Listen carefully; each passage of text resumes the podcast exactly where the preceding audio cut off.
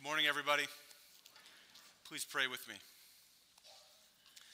Father in heaven, you are a great and mighty God, and we worship you.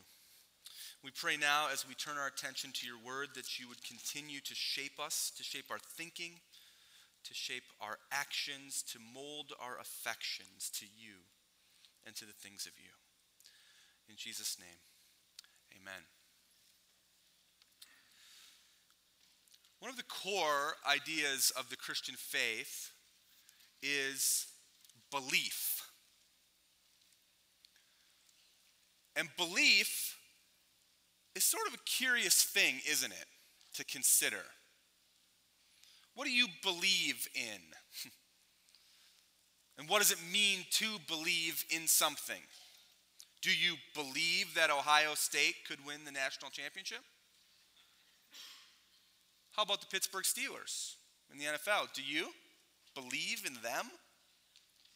Do you believe in Santa Claus? I mean, after all, the idea of belief is illustrated, and the different types of belief are illustrated very well during the Christmas season. How that relates to Santa or Jesus in a cultural sense, or as I had a conversation with our five year old this last week, she asked me about Jack Frost. Is Jack Frost real? And after a slightly nuanced philosophical conversation on a five year old level about how we use language and personification to describe the seasons of the year and winter, and Jack Frost nipping at your nose isn't actually a person, but it's just the sensation of cold that winter brings. She confidently and boldly stated, I believe. I believe in Jack Frost. There's different types of belief, aren't there?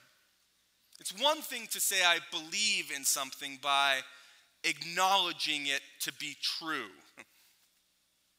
It's another thing to believe in something by trusting in it for a lasting effect. And there are degrees of belief.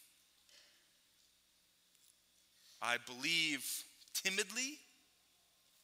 My belief might be fragile or I believe in an unwavering, confident sense, and all of the spectrum in between. And so, as we turn our attention to the Gospel of John and we think about how the idea of belief relates to the person of Jesus, we are reminded that the mission of Jesus is stated very clearly in this Gospel. And the reason why the Gospel of John is written, so that you might believe that Jesus is the Christ, the Son of God, and by believing, you may have life in his name. And today we encounter a story that illustrates two different types of belief. Did you know that Jesus cares about not just that you believe, but how you believe? We see that in John chapter 4. So turn with me to John chapter 4, verse 43 through 54. John chapter 4, starting at verse 43. It's found on page 889 of that Pew Bible in front of you, and this is what it says. After the two days, that is the two days in Samaria, Jesus departed for Galilee. For Jesus himself had testified that a prophet has no honor in his hometown. So when he came to Galilee, the Galileans welcomed him, having seen all that he had done in Jerusalem at the feast, for they too had gone to the feast. So he came again to Cana in Galilee, where he had made the water wine. And at Capernaum, there was an official whose son was ill. When this man heard that Jesus had come to Judea, from Judea to Galilee, he went to him and asked him to come down and to heal his son, for he was at the point of death. And so Jesus said to him, Unless you see signs and wonders, you will not believe. The official said to him, Sir, come down before my child dies. And Jesus said to him, Go, your son will live. The man believed the word that Jesus spoke to him and went on his way. As he was going down, the servants met him and told him that his son was recovering. And so he asked them the hour that he began to get better, and they said to him, Yesterday, at the seventh hour, the fever left him. The father knew that that was the hour when Jesus had said to him, Your son will live. And he himself believed, and all his household. This was now the second sign that Jesus did when he had come from Judea to Galilee. So we see Jesus is on the move. If you remember, a couple weeks ago, we saw in John, the first part of John chapter 4, that Jesus had spent some time in Samaria with the Samaritan half breeds who were also had false beliefs about God. And he revealed himself to them as the Savior, so much so that many of them came to genuine faith. This was in sharp contrast to what was happening with the Jews. He was with the Jews, they didn't believe. He went to the Samaritans, they did believe, and now he's coming back to his hometown. And it says in this transition st- sentence or sentences in verses 43 to 45 something that's worth taking a, a brief look at. It says that he departed from Samaria to go back to Galilee, and then there's this interesting phrase. Verse 44 and 45 For Jesus himself had testified that a prophet has no honor in his hometown. So when he came to Galilee, the Galileans welcomed him. Now that's a little bit confusing. Jesus leaves from Samaria to go back home because a prophet is not welcome in his hometown and then they welcome him. Did you catch that? It's a little bit weird. Prophets aren't welcome at home, so I'm going to go back home. and then they welcome him. Let's figure out what's going on here. Either Jesus is making a point that he's not a prophet, and therefore the people in his hometown do welcome him, but I don't think that's the case. I mean, after all, we know that Jesus, in fact, fulfills the role of a prophet in many ways, including the fact that he is the mouthpiece for God to the people, just like the prophets. And he is the mouthpiece for God to the people because he is God. And you might remember in the earlier part of John chapter 4, Jesus is dealing with the woman at the well, and he's revealing to her that he knows all of her past. And she says, Sir, I perceive you to be a prophet. So Jesus, I don't think, is making that point. Another option could be that the people perceive Jesus to be even less than a prophet. And so they welcome him. I think we're getting closer to what's going on here, but a third option is similar to the second, and it's connected to the second, and it's this the Jews in Jesus' hometown didn't know what to think about this Jesus. And they welcomed him for one reason, and then they would curse him for the next reason. And two clues indicate this. Firstly, Jesus intentionally went to the place where he knew he wouldn't be welcomed. There's a very specific word in verse 44. It's a small word at the beginning of the sentence, for. for Jesus prophesied that he wouldn't be welcomed. Or Jesus went home because he knew he wouldn't be welcomed. And this reveals his mission. Jesus' mission was ultimately to die. and going back home, even early in John, indicates his awareness to this mission. But secondly, Jesus received a type of welcome that was superficial and short lived. It says in verse 45 they welcomed him having seen all that he had done in Jerusalem at the feast, for they had gone to the feast. They welcomed Jesus because he was a miracle worker. It's not that hard to believe, is it? How does a community respond when one of their own makes it big time and then comes back home? What does a community do when LeBron returns to Akron? Or when Dave Grohl from Foo Fighters, an internationally known rock band, comes back to Warren, Ohio, or any number of famous people who made it big, what do they do? They welcome him with great acclaim. And so they gather. This guy is the miracle worker. He heals people, he casts out demons. Someone even told me that he turned water into wine. Maybe he'll come to our next party. And you know what? He's one of us. He's from here. We're kind of like him. And he's kind of like us. We share the same roots. You know what it's like. We all have a sense of importance by being close to someone who's important. We all have a sense of a little bit more significance when we are in proximity to someone who is really, really influential. These people were fans. They were fans of the guy who could do miracles, fans of the hometown boy. And he was looking good as he was starting to make it big. They believed in Jesus as a miracle worker. And just then, we see in verse 46 and 47 that as he enters the area, an official meets him. And this is a man of great power who has great need.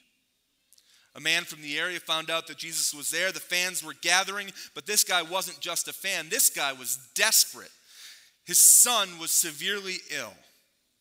And all parents know what it's like when your child is desperately ill and you feel helpless to make it better, and particularly if they're on the verge of death. You would do anything you could do to alleviate their pain. You would do anything that you could do to save their life in that moment. You can only imagine what this man had done to help his child already. Verse 47 tells us that he was an official, and the word for official is, has the same derivative word as the king. There's an indication here that this man is in the king's court. This is a man of great importance, a man of great power, and there's only one king in the area, and that sort of fuels the irony. This is King Herod Antipas. Maybe this man was an advisor. Maybe he was a prince. It doesn't really say. It only says that he was in the service of the king. And as a servant of the king, you might imagine that he had the best doctors at his disposal. He had access to the modern medicine of his time. He potentially had wealth and resources. He wasn't just going to go to the local ER or to the Minute Clinic to try to get this thing figured out. He was taking the boy to UPMC or to the Cleveland Clinic, and he wasn't leaving until they solved the problem. He was a powerful man. But his power could not meet his most pressing need. And so, in desperation, he goes to Jesus. Don't miss the flow of what's happening here in John. John chapter 3, a powerful man, Nicodemus, comes to Jesus and asks him about being born again. He doesn't see his need to be born again, but he's curious about what's happening, and he walks away and he doesn't believe. John chapter 4, there's a woman at the well who Jesus reveals her need to her, and she embraces this need. She's lowly in stature. She has many failed marriages, and after trying to run away from the needs that she has, she ultimately is confronted with them and the one who can meet her greatest need, and so she believes. And now we have another powerful man. But this powerful man is different than the first because he sees his need. It's ever before him, this boy is going to die. And he knows that all the power and authority that he has isn't enough to meet this need. He knows that the king that he serves can't meet this need. And so, without even knowing it, he goes to a different king in an attempt to have this need met. He calls upon King Jesus. Some of you are incredibly competent people. You have skills and abilities and intellect. And many of you are able to see many things and do even more things. But there is a point in everybody's life, actually, multiple points in your life, when despite your skill or ability or power, there is a need that is even greater than our power, a need that you cannot meet. And there's no place more important that this need is made evident than life and death, and eternal life and eternal death. And that's what this passage points us to. It points us to the greatest need that we will ever have true life, lasting life, everlasting life. And Jesus came to give just that. But here's the thing in admitting the need, admitting the need, recognizing our helplessness to meet the need, that is what sets this official apart from all the other powerful people that you've seen in the Gospel of John to this point. This guy sees and knows and feels and desperately understands the need and his inability to meet it. And so, what we begin to see now is two different types of belief. The belief of the Galileans is different than the belief of the grieving father.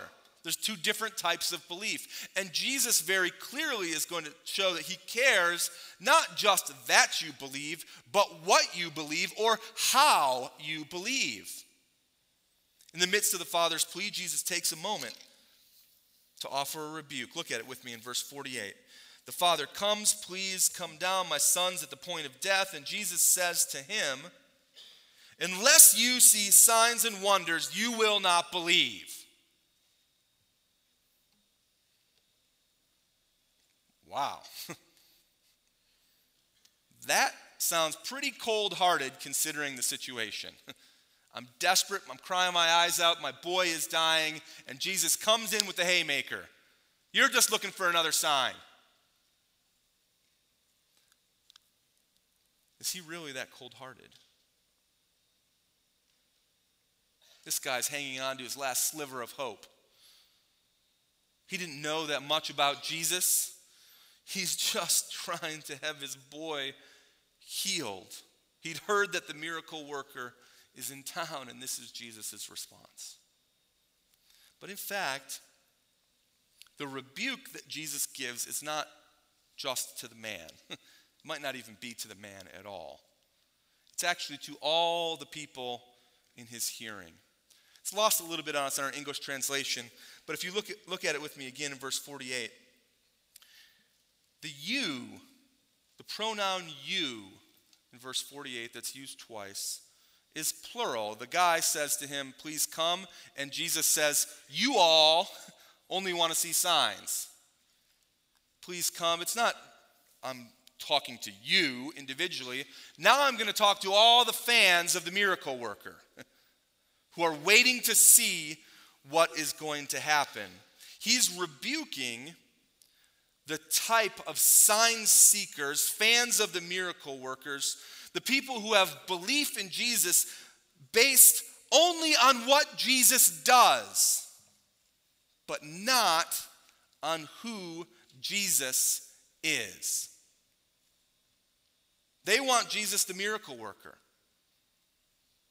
not Jesus the Messiah. And that's the belief of the Galileans. But Jesus has already talked about what he thinks about this type of belief. John chapter 2, a couple chapters ago, in verses 23 through 25, it says, Now when he was in Jerusalem at the Passover feast, many believed in his name when they saw the signs he was doing. But Jesus, on his part, did not entrust himself to them because he knew all people and needed no one to bear witness about man, for he himself knew what was in man. One type of belief is the belief in the miracle worker who can do things for me. you know that type of belief. This is the type of belief that's not equal to trust. This isn't abiding faith. This is the acknowledgement that Jesus is something special, something unique, maybe even something more powerful than others, but it's only important insofar as it accomplishes something for me when I call upon it. That's why we make these backroom quid pro quo deals with God. God, if you do this, then I'll do that. Because Jesus is a miracle worker. You know, children illustrate this very well. And I'm conscious of the fact that when I use my children in illustrations that I have a limited number of days left to do so before they start to feel embarrassment in front of all of you. But those days aren't upon us yet. And so, just this last week. You know, children are incredible at illustrating practical and spiritual principles in their own life as they're processing their reality and learning and growing. And so, as such, uh, a couple just in the last week or two, uh, our six year old daughter and our five year old daughter were starting to argue with each other. And the five year old is very good at pushing the buttons of the six year old, and the six year old is the firebrand. And so, Noelle, our five year old, locks herself in one of the bedrooms and locks the door so Alexa can't get in. Alexa is banging at the door. And she says, You open this door up right now, Noelle, in the name of the Lord.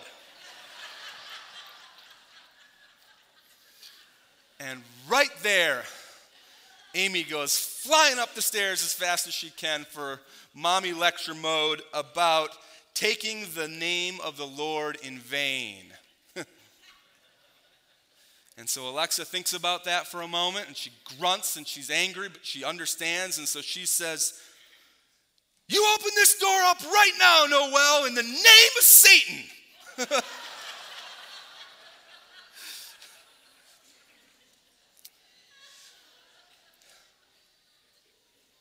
Our kids are screwed up.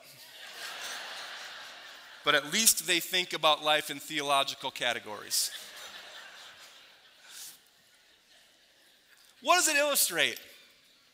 It illustrates that this six year old girl calls upon the name of the miracle worker to get what she wants in the moment without any other care in the world for what he is or who he is or what it might mean.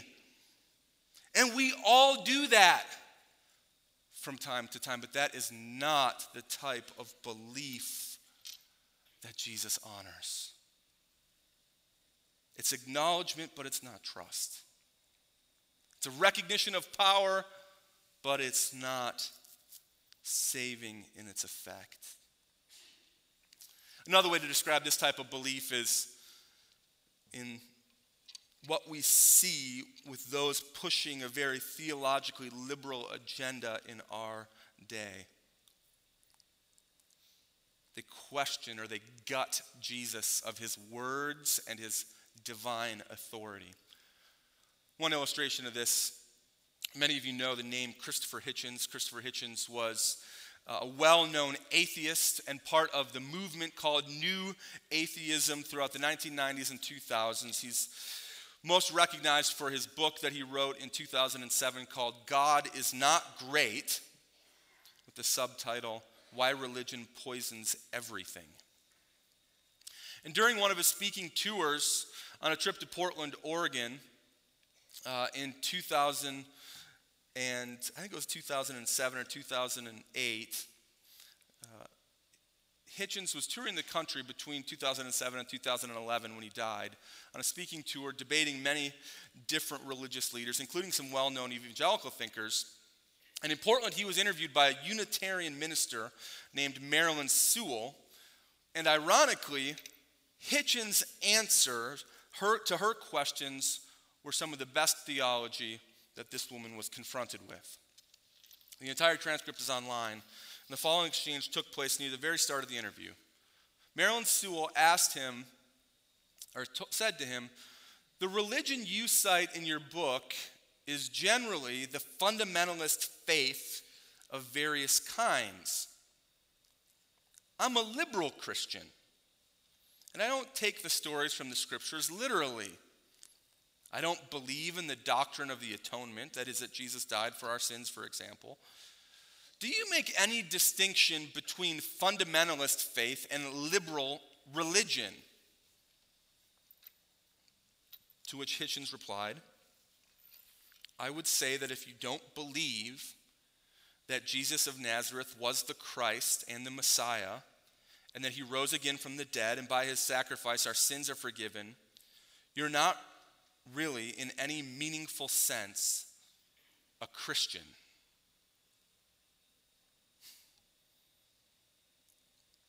Sewell wanted no part of that conversation. And so she immediately said, Let's go someplace else. But the little snippet demonstrates an important idea about religious God talk.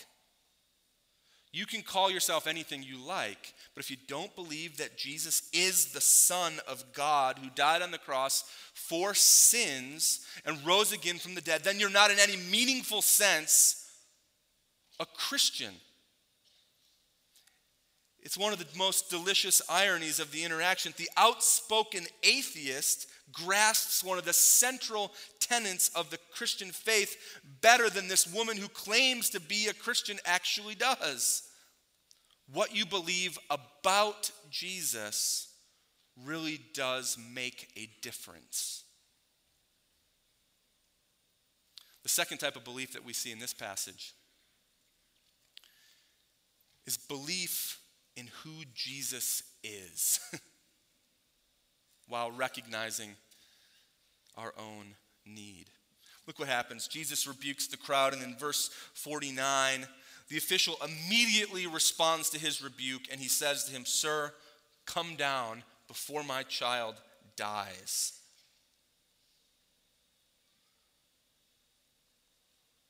And in verse 50, after Jesus proclaims his healing, Jesus says, Your son will live. And it says, The man believed the word that Jesus spoke to him, and he went on his way. Simple belief. and at least a level of trust that moves this person to action. And we're going to see a progression here that believing the word of Jesus shows you the person of Jesus, which results in the benefits of Jesus. when you believe his word, you begin to see and understand and know him as a person. And when you know who he is, you begin to receive his benefits. And the story concludes with Jesus displaying his authority and the official displaying his genuine faith. Jesus rebukes the crowd. The man interrupts. He's desperate. Jesus doesn't oblige his request to come down and to heal his son. He doesn't go. Instead, he sends the man on his way, proclaiming that the heal, healing has been done. And notice something two things really. Number one, the man doesn't insist. It's really interesting to me that Jesus says, No, I'm not coming, just go. And the man doesn't say, No, no, no, come. but he doesn't.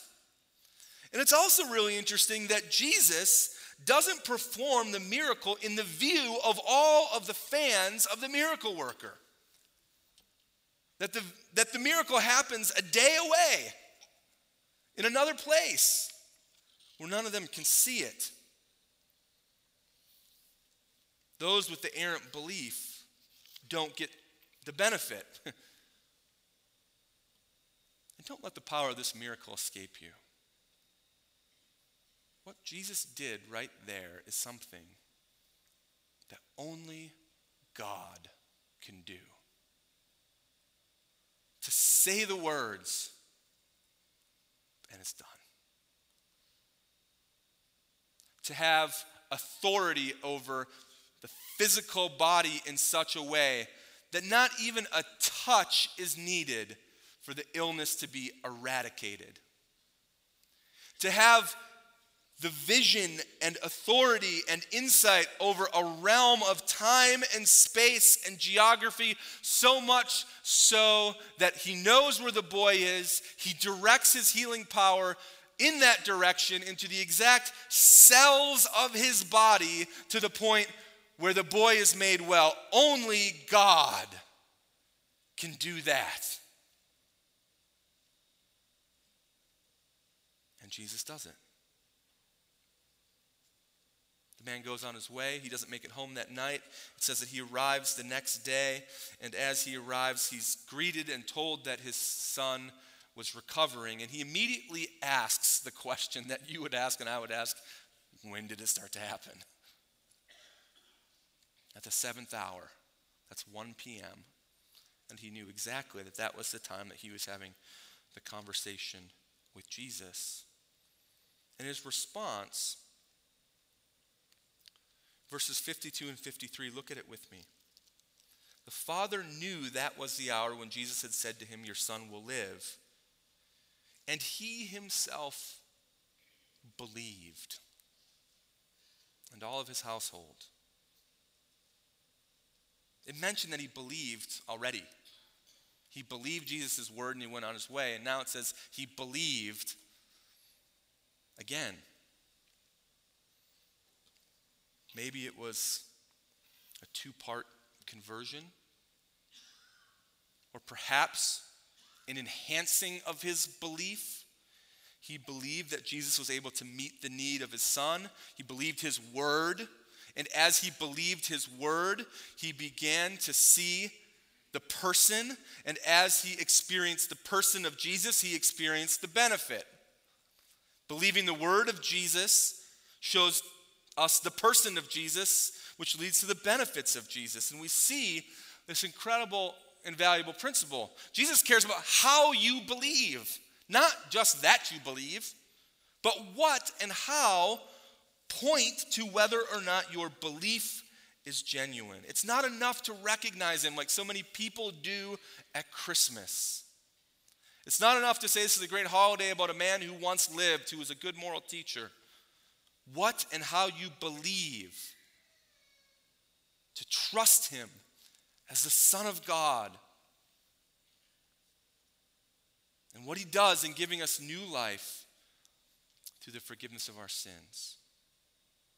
So, as we close, I want to ask you to consider the nature of belief and ask yourself how you believe. Don Carson gives us a great little anecdote to help us. This is what he writes. He says, Imagine with me the first Passover. The first Passover just before the Exodus. Mr. Smith and Mr. Jones, two Hebrews with remarkable last names, are discussing the extraordinary events of the previous weeks and months. And Mr. Smith asks Mr. Jones, Have you sprinkled the blood of the lamb on the two doorposts and on the lintel over the entrance of your dwelling? Of course I have, replies Mr. Jones. I followed Moses' instructions exactly. So have I, affirms Mr. Smith, but I have to admit I'm very nervous. My boy Charlie means the world to me. And if, as Moses says, that the angel of death is coming this very night and passing through the land, taking out all the firstborn of the land, I just don't know what I'd do if Charlie died. But that's the point. He won't die. That's why you sprinkled the blood of the lamb on the doorpost and on the lintel. Moses said that if the angel of death sees the blood, he will pass over the house that's so protected, and the, wife, the firstborn of the home would be safe. So why are you worried? I know, I know, I know, sputters Mr. Smith somewhat irritably, but you have to admit there has been some very strange things going on these last couple months. Some plagues that have afflicted the Egyptians, and of course, some of them have hit us too. The thought that my Charlie might be in danger is terribly, terribly upsetting to me. Rather unsympathetically, Mr. Jones replies, I really can't imagine why you're fretting.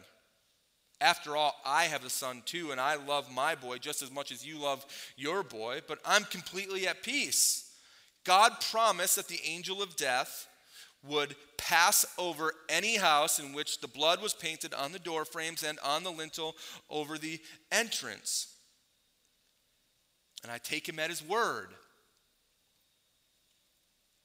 That night, the angel of death passed through the land. Who lost his son? Mr. Smith or Mr. Jones? And the answer, of course, is neither. The fulfillment of God's promise that the angel of death would simply pass over and not destroy the firstborn depended not on the intensity of their faith, but on whether or not they had sprinkled the blood on the doorpost and on the lintel. And in both cases, the blood was shed, the houses were marked, and in both cases, the firstborn was saved. And so it is with everyone who's trusted Jesus and his person and his work on our behalf. The promise of deliverance, the assurance that we are accepted by the Almighty God, is not tied to the intensity of your faith or the consistency of our faith or the purity of our faith, but it's tied to the object of our faith. When we approach God in prayer, our plea is not that we've been good that day or that we've just come from a great church service full of praise, and so we try harder. But the object of our faith is the person of Jesus Christ, God's Son who died for us. And against that plea, Satan has no riposte. Truth of the matter is that the cross marks Satan's defeat, and Satan knows it. And so the call is to believe, and by believing, to have life. Believing in the word of Jesus shows us the person of Jesus, so we experience the benefits of Jesus. Friends, that's what we proclaim as we take the Lord's Supper now. We proclaim, God, your word is true. We trust in this person of your Son who forgives us of our sins. And so as we pray, I'll ask our ushers to come forward and we'll take the Lord's Supper together. Please pray with me. God in heaven, we thank you that your Son Jesus is more than a miracle worker. We thank you that he is greater than one who simply performs powerful deeds, but that in the core of his being, he is God. And as the eternal Son sees all and knows all and can accomplish our greatest need. Help us to see our need ever more clearly and to trust in Him ever more faithfully. Help us to truly believe.